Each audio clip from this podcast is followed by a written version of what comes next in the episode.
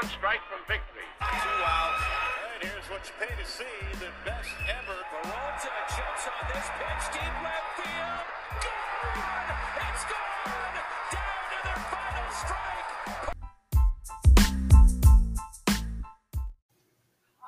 What's going on, Birdland? Stephen here for the Final Strike podcast, brought to you by the Baltimore Hat Battery. Coming to you after the Orioles' unfortunate defeat at the hands of the Tampa Bay Devil Rays today. I'm sorry, Tampa Bay Rays. I know they dropped Devil a while ago, but still used to calling it that. Um, Tampa Bay improves to 52 and 25. Orioles fall to 45 and 28. So we are three behind in the loss column and seven behind in the win column. Um, we're five games out as of right now. So, uh, good series. Uh, we're still three games to two on the season against Tampa Bay, um, which puts us in good position. Um, definitely shows that we're not the pushover that we used to be for Tampa Bay, and we're making things a little bit more difficult. So, one, it'll give Tampa Bay a little bit more reason to look behind them because the Orioles are hot on their tail. Um, but also give Tampa Bay a reason to be uneasy in the playoffs if we happen to face them. So, um, good things happening.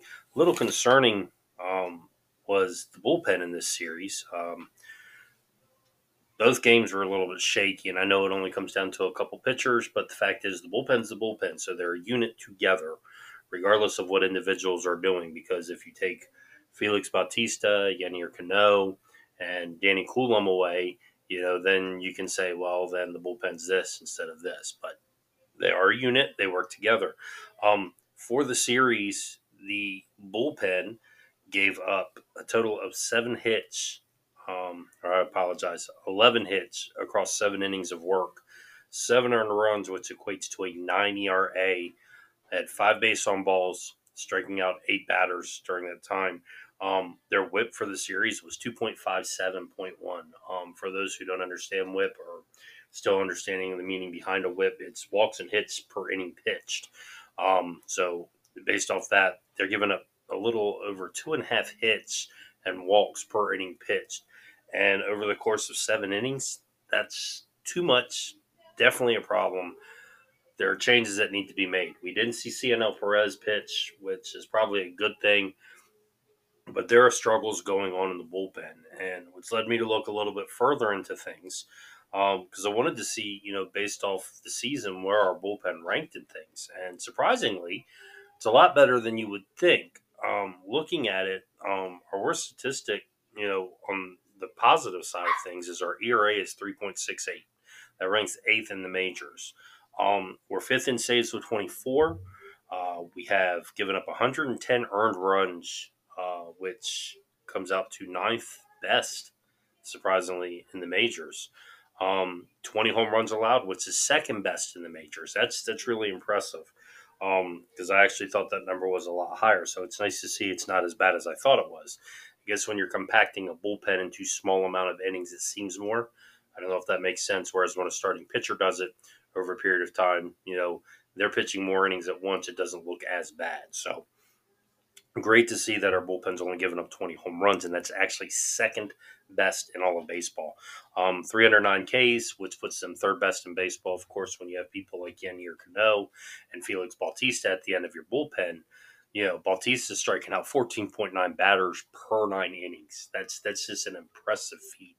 Um, so, you know, those are things that you got to pay attention. Where my alarms and concerns come from is We've given up 115 walks, which is 22nd in baseball. Your bullpen cannot afford to give up walks. Walks will haunt you.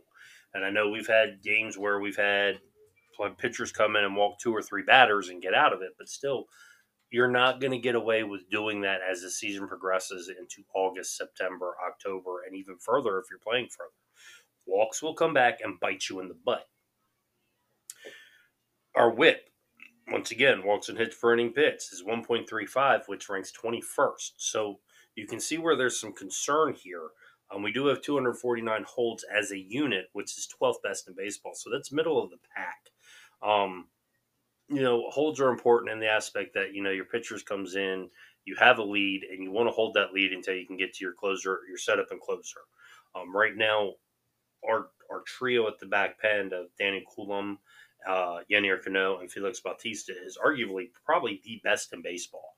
I mean, Yennier Cano and Bautista in itself are, are enough for any team to be productive. But there are some concerns because, like, against Kansas City, our bullpen was flawless.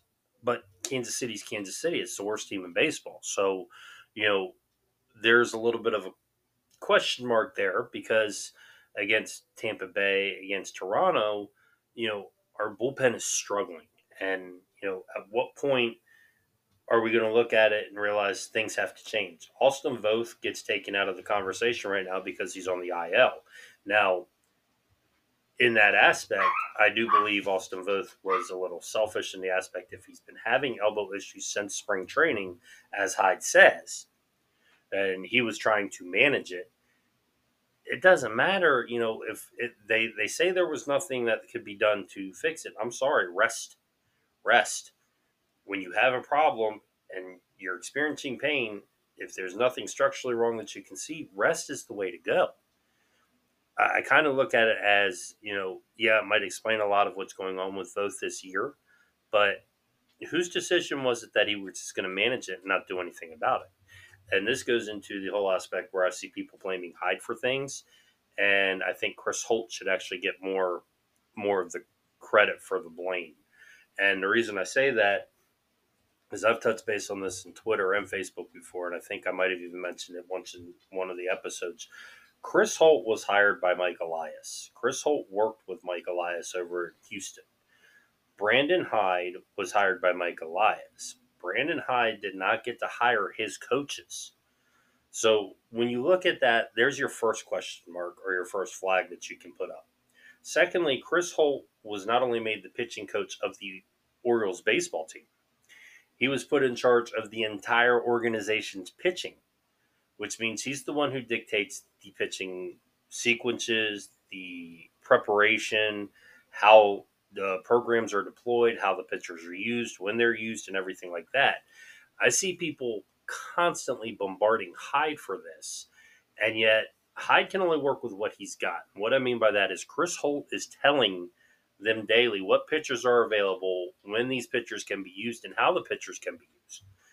That's why you're getting sometimes you're getting Yennier Cano pitching one and a third inning or one and two thirds of an inning. Felix Bautista pitching one and a third inning because it's the way it's set up in the program and the amount of pitches that they've thrown that's dictating how this is working. Brandon Hyde is being told how he can utilize his bullpen and in what way he can be utilized the bullpen. So, as much flack as Hyde is getting, I think people fail to see the real picture here. Chris Holt has more to do with what's going on with the pitching in our organization as well as the team and he's not going to answer to Brandon Hyde. He's going to answer to Mike Elias. And Mike Elias and Brandon Hyde are saying all the right things.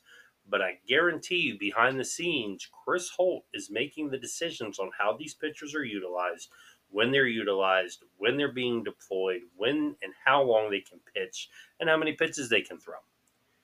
Now, our bullpen is more than well rested over the last three weeks because we've gotten some really strong starts from our starters. We've had some pretty good luck when it comes to getting away with things. And what I mean by that is if you look at the game yesterday, our bullpen, three innings, six hits, three earned runs. Your bullpen gives up three earned runs in most games, you're not going to win. Luckily, the Orioles had jumped out to a big enough lead that those three runs didn't come back and haunt them.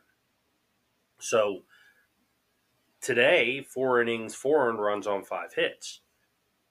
Orioles once again lose seven to two. You take those four runs away, and you're talking about a three to two ball game. You know, different way to play the game, a different way to unleash your offense and pinch hit and stuff like that. We ended up using Cole Irvin to close out the end of the game. I mean, I know he's he's well rested. He's not due to pitch until Sunday, if I'm correct. So one inning's not going to hurt him, especially with a day off tomorrow. We had a day off the day before, so he's on a long break anyway. So it's just one inning of work's not going to kill him, but it's the fact that we turn to a starting pitcher in the bullpen because our bullpen all of a sudden is becoming ineffective outside of Danny Coulombe, Yennier Cano, and Felix Bautista. Now, Michael Baumann and Bryan Baker, I will give a little leniency to. Michael Baumann, because he wasn't made a reliever until the final week of spring training. Okay, so he was always brought up as a starting pitcher, worked as a starting pitcher, prepared as a starting pitcher. There is a difference between preparing to start and working out of the bullpen. It's a drastic difference on how you approach your days, how you approach your evenings, and how you approach your practices. So it's a whole different ball game. So he's still getting the feel for that. He's had some really strong outings. He's had some bad outings, but all in all, he's doing decent. You know, for a first year player in the bullpen in the major leagues, technically he is a first year player. Um, he did pitch some last year, but he's getting his first full gig in the majors this year. Bryan Baker, he's a second year player as well. Pitched extremely well and was effective for us, but I think his issue is there's no set pattern or role for him. He's coming as a setup. He's coming as a pre-setup. He's coming as long relief. He's coming as short relief. He's coming as a situational. There's no specific or defined part for him. And once again, the preparation is completely different. Yennier Cano and Felix Bautista, we know they're the back end of the bullpen. They're either going to be setting up and closing the game, and that's it. Bryan Baker would be a perfect one to list with Danny Coulombe as the pre-setup guy. Um, and I think that's where the problem is. Keegan Akin, he was our long reliever last year, and now he's being used more as a short term. So once again, it goes into all the preparation, how you practice, how you prepare, and all that, which I think is part of the problem. Once again, I blame Chris Holt for this because he's not defined how anybody's being used. That's a big problem. Okay. I personally still think Nick Vespi should be up on the team. I think Danny Krehbiel should be up on the team. Get rid of Cionel Perez, make Vespi your lefty specialist. Vespi has been closing. Vespi has been set up, and Vespi has pitched in the majors before. He did pretty good last year. He had one bad outing against the Mariners, but other than that, he was pretty strong throughout. He also spent an entire year in the minors not giving up a single run. I mean, that's that's impressive. It, it wasn't just a half a year, partial year. It was a full 30, 40 games that he didn't give up a run there's something there, and this is a 17th round pick. So, you know, at what point does Cionel Perez get the same treatment that Grayson Rodriguez got, where he was being held to a certain standard? Perez has done a lot for the Orioles. He had a great season last year. I, I appreciate everything he's done. It's not there anymore, whether it's because the shift is out of play or whether he's just not finding the zone he he just doesn't have it. I think he's had a total of two decent outings all year.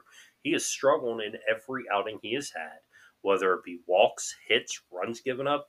I mean, against the Braves, what did he do? He came in, gave up, or was it the Blue Jays? I'm sorry, it might have been the Blue Jays. Either way, he came in in ten pitches, gave up four hits, and next thing you know, it's a whole different ball game. I, I just I think it's time, unfortunately, to move on from Cionel and give Vespi his spot. Let him work at it. Joey Krehbiel, he pitched decent for us last year. Not phenomenal, but he pitched decent. But I guarantee he can do a lot better than what Austin Voth has been doing for us. I mean, the guy started the year giving up home runs in five straight games. I think he's given up a total of seven or eight home runs on the season now. And now he's on the IL. So he has a little bit of an excuse to stay out of the conversation right now. But that's got to change. You know, something has got to give. We can't keep going in with a suspect bullpen. I mean, we know what Danny Coulombe's bringing. We know what Yennier Cano's bringing.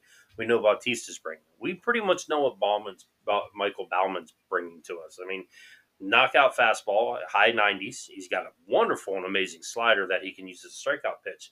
And he can give us multiple innings if needed. He doesn't have a defined role, but I think he leans more towards the long reliever, middle reliever type and he's okay with that, and he's adjusted to that. Um, Keegan Akin, you know, I'm still out on him because he did decent for us towards the beginning of last year, and then towards the end of the year, he started faltering off. This year, he's had some extremely good games, but he's also had some poor, poor games. So I, I don't know. Um, we have Denowire down in the minors. You know, like I said, we have Krehbiel. Uh, we just DFA'd Spencer Watkins. If he clears waivers, which I'm sure he will, I'm sure he's going to end up back in AAA. But I mean, it's not like we don't have pitching down on the farm that we can utilize. Um, speaking of which, um, just had Cade Povich win Eastern League Pitcher of the Week, and once again another fleece job uh, done to the Twins. as you know another. Well, if he turns out the way he's supposed to be, but as of right now, he's looking like he's the real deal. The kid's got talent. The kid's got you know discipline, and you know he's he's, he's gonna only get better. He's in Double A this year. Um, he's five and five. He does have a four eighty three ERA. 82 strikeouts in 54 innings. Opponents are batting 239 against him. He does have a whip of 1.35. Um, but this week alone, he took a perfect game into the seventh inning before he gave up his first hit. Um, he struck out 13 batters without walking any.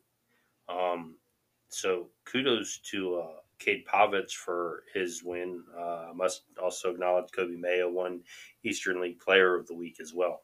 But back to Povich, um, he's pitched 12 games this year. He's five and five. Now, of those 12 games, he has seven games where he's given up three runs, three earned runs or less.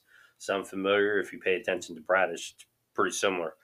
Um, five games, he's going five plus innings, which is, you know, if you look at most minor league starting pitchers, they're usually pitching around four innings a game. So the fact that he's getting five innings in his most recent game, he went seven innings.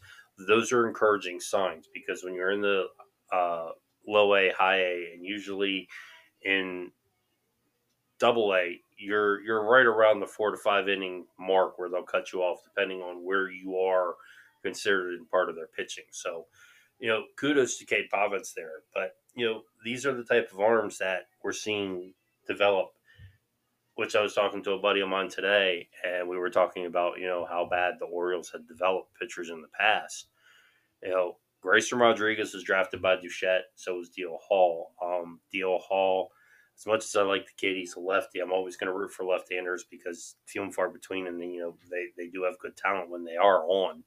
Um, but I just DL Hall, I don't foresee him being with us as a starter. If he's going to start, it's going to be for another team. I honestly do think that he's better suited for a back end bullpen role with his fastball touching triple digits.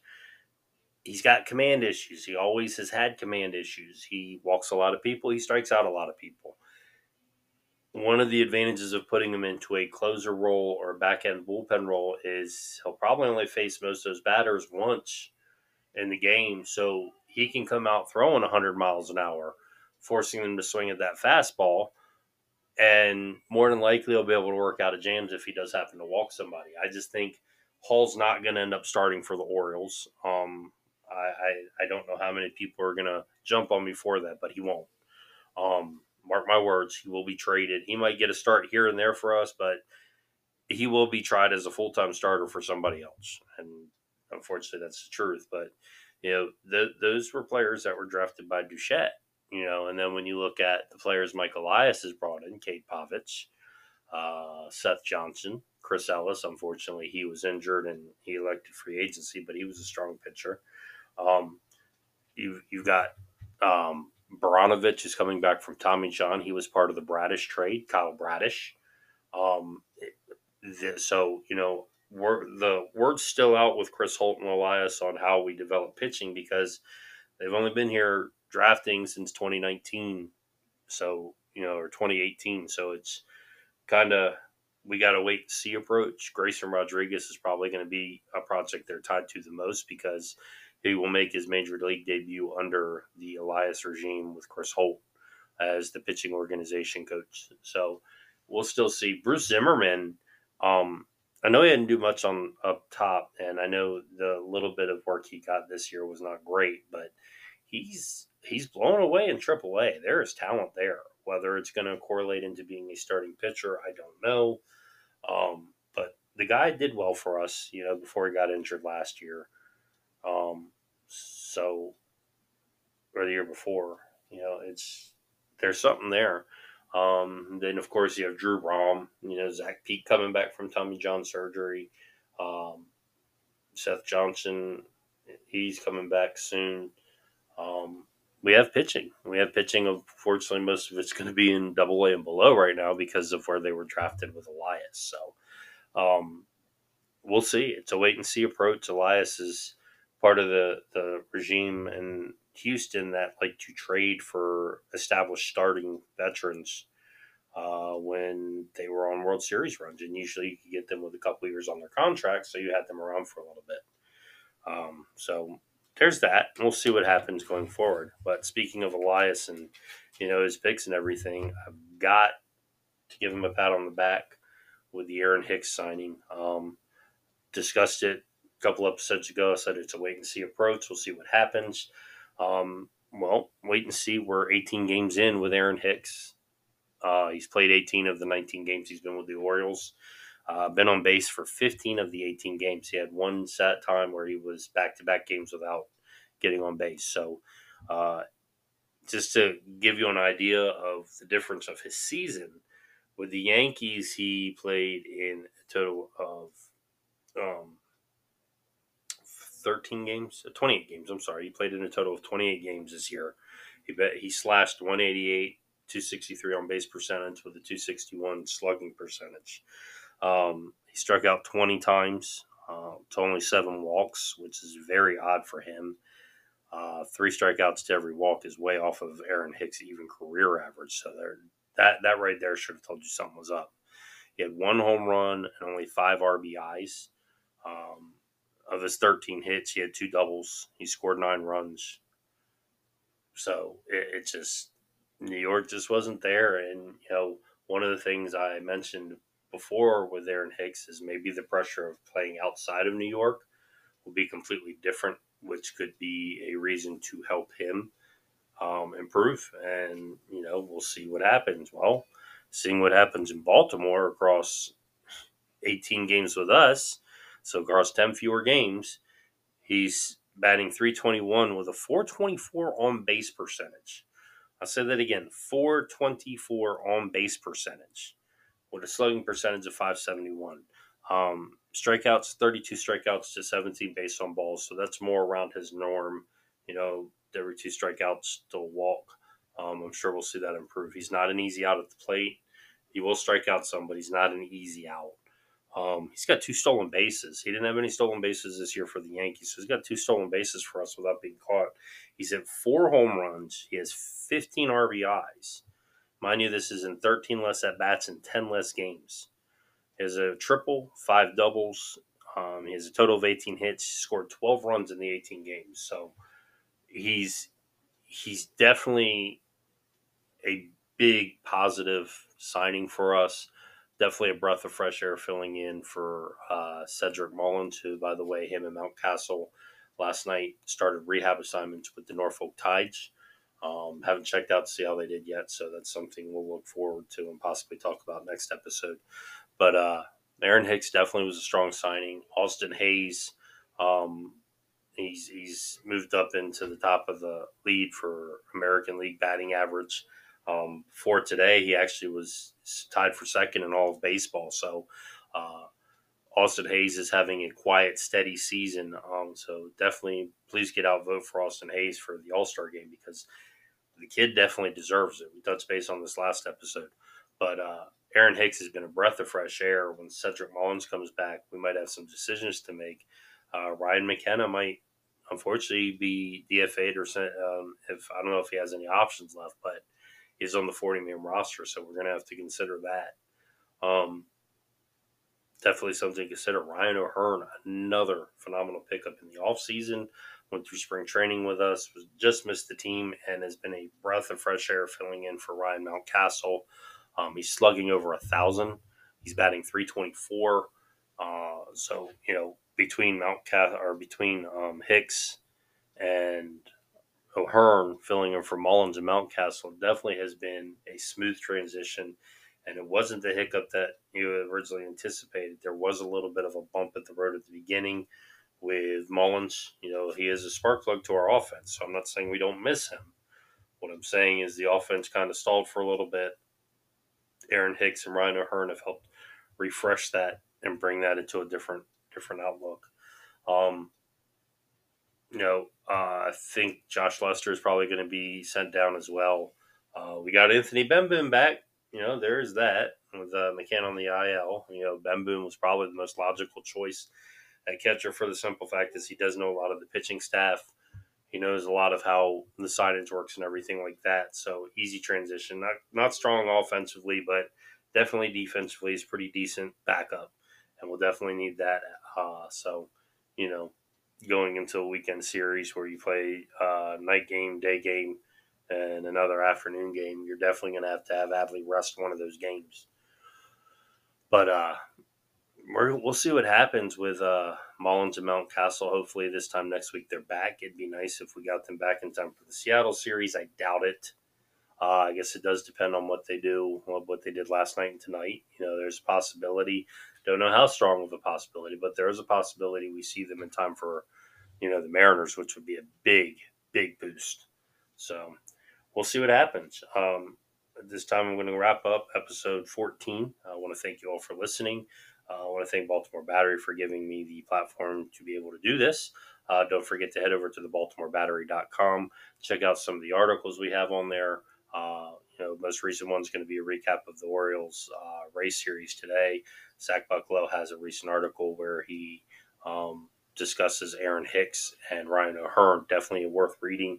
Jason Benowitz has a great article about how baseball um, and his grandfather brought him together through baseball and how it made and made him the person he is today because of it. So head on over to the BaltimoreBattery.com, look up the articles, let us know what you want to hear, let us know what you'd like to read, uh, leave some comments. We appreciate comments. Um, thank the Baltimore Battery, like I said, for giving me the platform. I also want to thank Scooters for Rent, my sponsor, uh, for giving me the ability to do this. If you're ever out in the Maryland, Delaware, Eastern Shore area and you need mobility products, whether it be mobility scooters, um, beach wheelchairs, electric wheelchairs, manual wheelchairs, or lift chairs, uh, call Scooters for Rent 302 280 6203. Tell them that Stephen sent you from the Final Strike.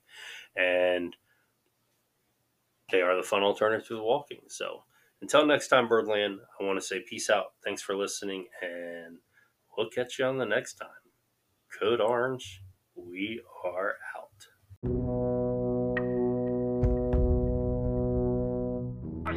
One strike from victory. What you pay to see the best ever. Alonso jumps on this pitch deep left.